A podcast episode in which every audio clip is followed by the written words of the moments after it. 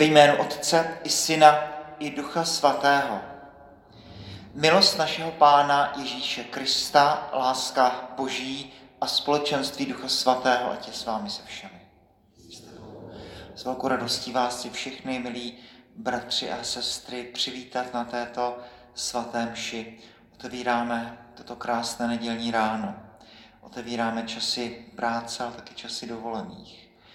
A kež by každá mše svatá byla novým začátkem, novým probuzením, novým východem slunce, novou radostí v našem životě. Ve chvíli ticha svěřme do boží lásky naše radosti, naše díky, naše vděčnost a také naše hříchy, naše slabosti.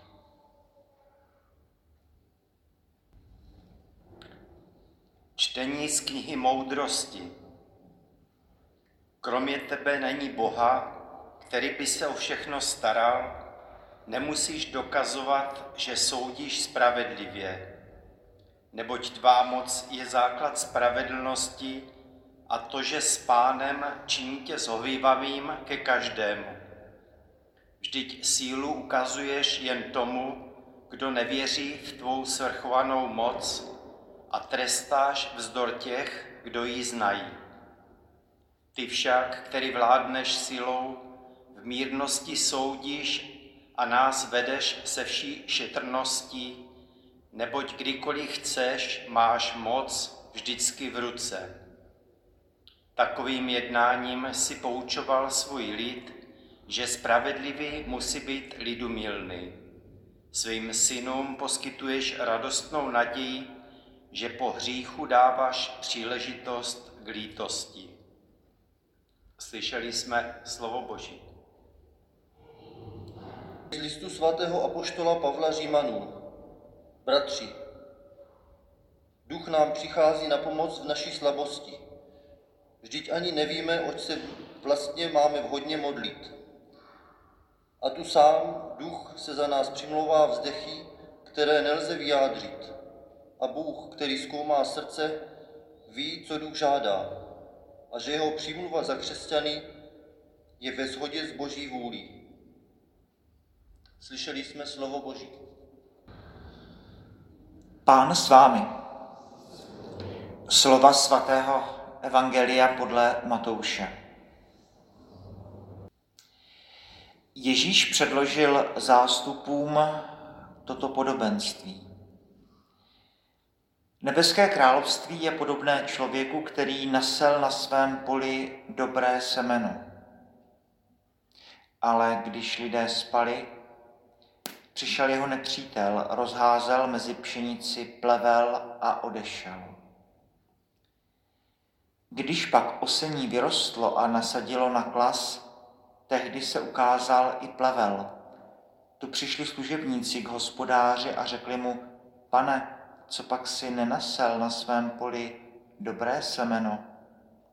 Odkud se tedy vzal plevel? On jim odpověděl, to udělal nepřítel. A služebníci mu řekli, máme jít a se sbírat ho. On však řekl ne. Jinak byste při sbírání plevele mohli s ním vytrhat i pšenici. Nechte obojí spolu růst až do žní a o žních řeknu žencům, nejprve seberte plevel a svažte ho do snopku k spálení, ale pšenici zhromážděte do mé stodoly. Předložil jim další podobenství. Nebeské království je jako hořčičné zrno, které člověk vzal a zasel na svém poli.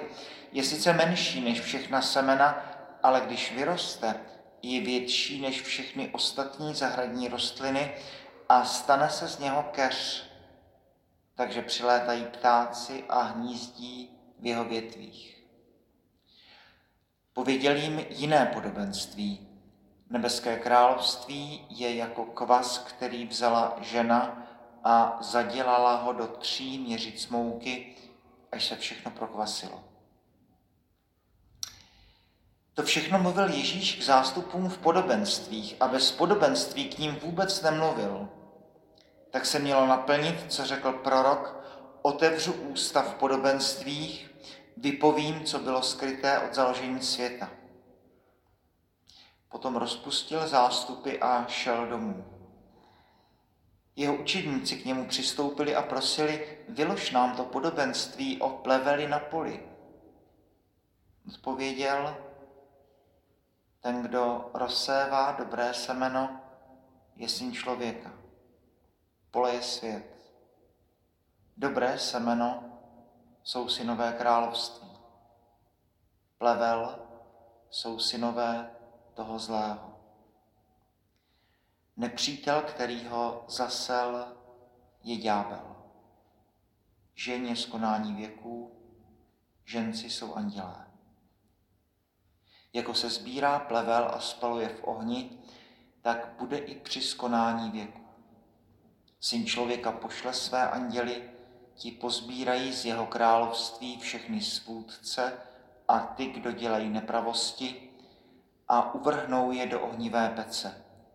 Tam bude pláč a skřípění zubů.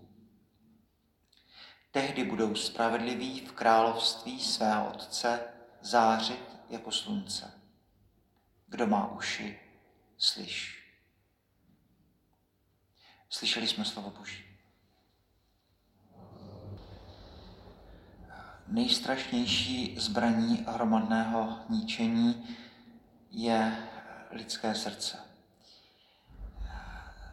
V dnešním evangeliu si toto nemůžeme uvědomit, že to první, co, co člověka napadne, ten možná ten prvoplánový výklad dnešního evangelia, je ten, že eh, ta hranice mezi dobrem a zlem nejde politicky mezi východem a západem, nejde mezi věřícími a nevěřícími, nejde mezi křesťany a nekřesťany a nejde mezi katolíky a protestanty a nejde mezi bílými a černými a nejde mezi jakoukoliv jinou dělící čárou mezi lidmi, čárou, která vyděluje národy, rasy, pohlaví, náboženství, ale je ta čára protíná srdce člověka.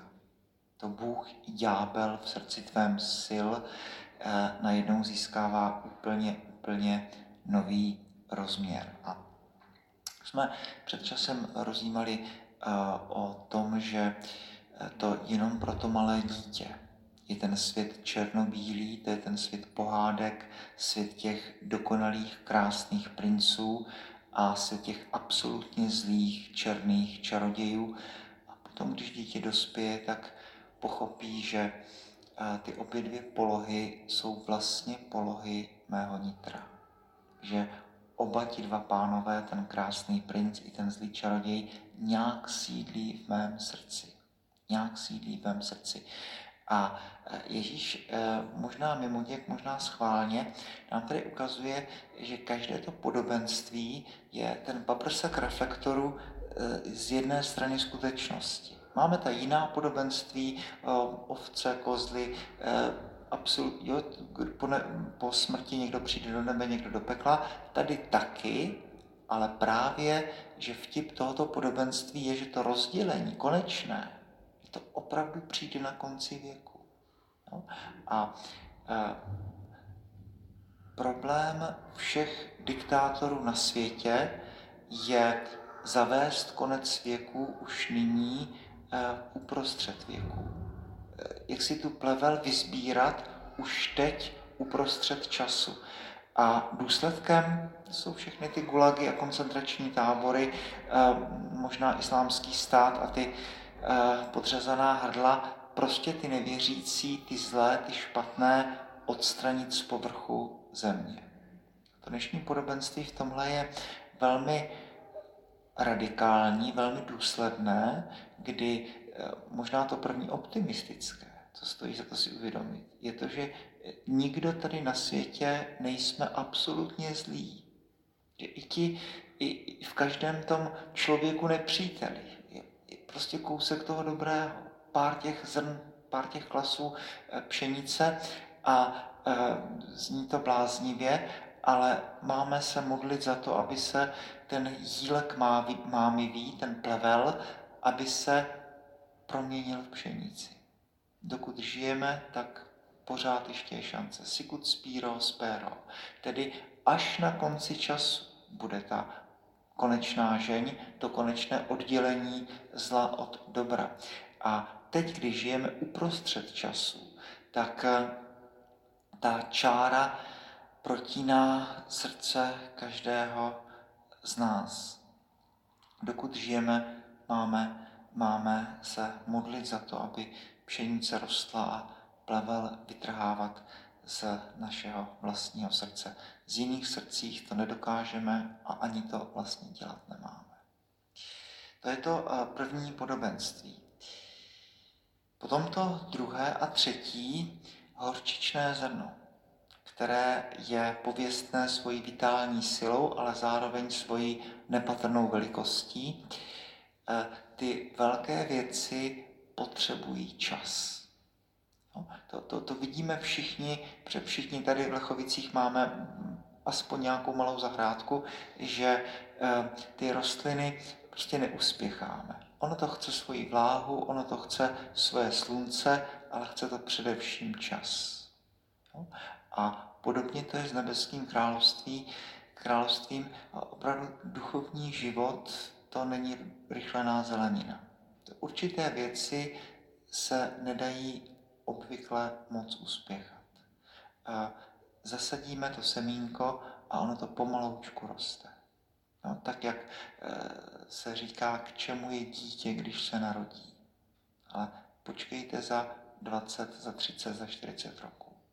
No, tedy podobně to je s námi, s duchovním eh, naším růstem. Je potřeba se o to starat, je potřeba to zalévat a je potřeba být velmi a velmi trpělivý. Prostě určité věci potřebují svůj čas, potřebují jít krok za krokem a někdy to v životě modlitby vidíme, že ona je to vlastně spirála. Jako bychom se po čase vraceli do zpátky stejných míst, ale jak si už o tu jednu úroveň uh, výše. Tedy důležité je, abychom zasadili. Abychom zasadili. Pavel potom říkal, já jsem uh, zasadil, Apolos zalil, ale je to Bůh, který dává vzrůst. Je to Bůh, který dává vzrůst. Podobně to třetí podobenství, ta žena, která eh, má ten kvásek, dává to do, do těsta, až se prokvasilo všechno. I zde eh, těžko to nějak uspěchat, potřeba tomu nechat čas, je potřeba být velmi trpělivý, ale ono to, ono to člověka proměňuje, ono to roste. A i takto, když se den za dnem modlíme, když každé ráno, každý večer předstupuji před Boha se svým domem, kdy eh, se snažíme být pozorní ke své modlitbě, kdy se snažíme být pozorní k času, který dávám Bohu, kdy se snažím být pozorný eh, v rámci celého dne k lidem, které mě Bůh posílá do cesty, sama k sobě, ke svému času. A ono to po čase vydá plody. Tedy eh, i celé, celý příběh Ježíše. Komentáře k dnešnímu evangeliu říkají, že no tak ano, tak minulou neděli jsme měli to podobenství o rozsévači. Rozsévač rozsévá boží slovo. A dneska možná to bylo řečeno i e, pro učedníky, aby se nedivili, když oni budou hlásat boží slovo a nebudou mít ten zážitek, že se okamžitě obrací obrovské masy e, s nadšením je důležité, aby to slovo bylo řečeno. No, to svatý Pavel potom říká, eh, je potřeba to říct, co s tím udělá Bůh, to už je druhá. Tedy je potřeba, aby to bylo řečeno, aby bylo zase to a ono to potom pomaloučku během dnů, týdnů nebo desítek let eh, roste. Podobně vlastně celý příběh Kristův, celý příběh křesťanství, eh, Ježíšův život naprosto nepatrný začátek periférie tehdejšího světa, absolutní konec, konec světa, venkov, Betlém, narození Krista, Vánoce. Začíná co si, co by člověk vlastně nemohl nepřehlédnout. A najednou z těchto nepatrných počátků 12 rybářů, kteří nejsou úplně vzdělaní a kteří mají spousty svých chyb, a najednou z tohoto pomaloučku, pomaloučku vznikne ten plamen, který zachvátí svět a promění ho k dobrému. A promění ho k dobrému. A tak to má být i s námi, aby eh, každý z nás, abychom byli tím horčičným zrnkem v tomto světě, abychom byli tím kváskem v tomto světě, abychom byli tou solí země, abychom byli tím světlem světa. A, a ono to jde pomaloučku, ale jde to.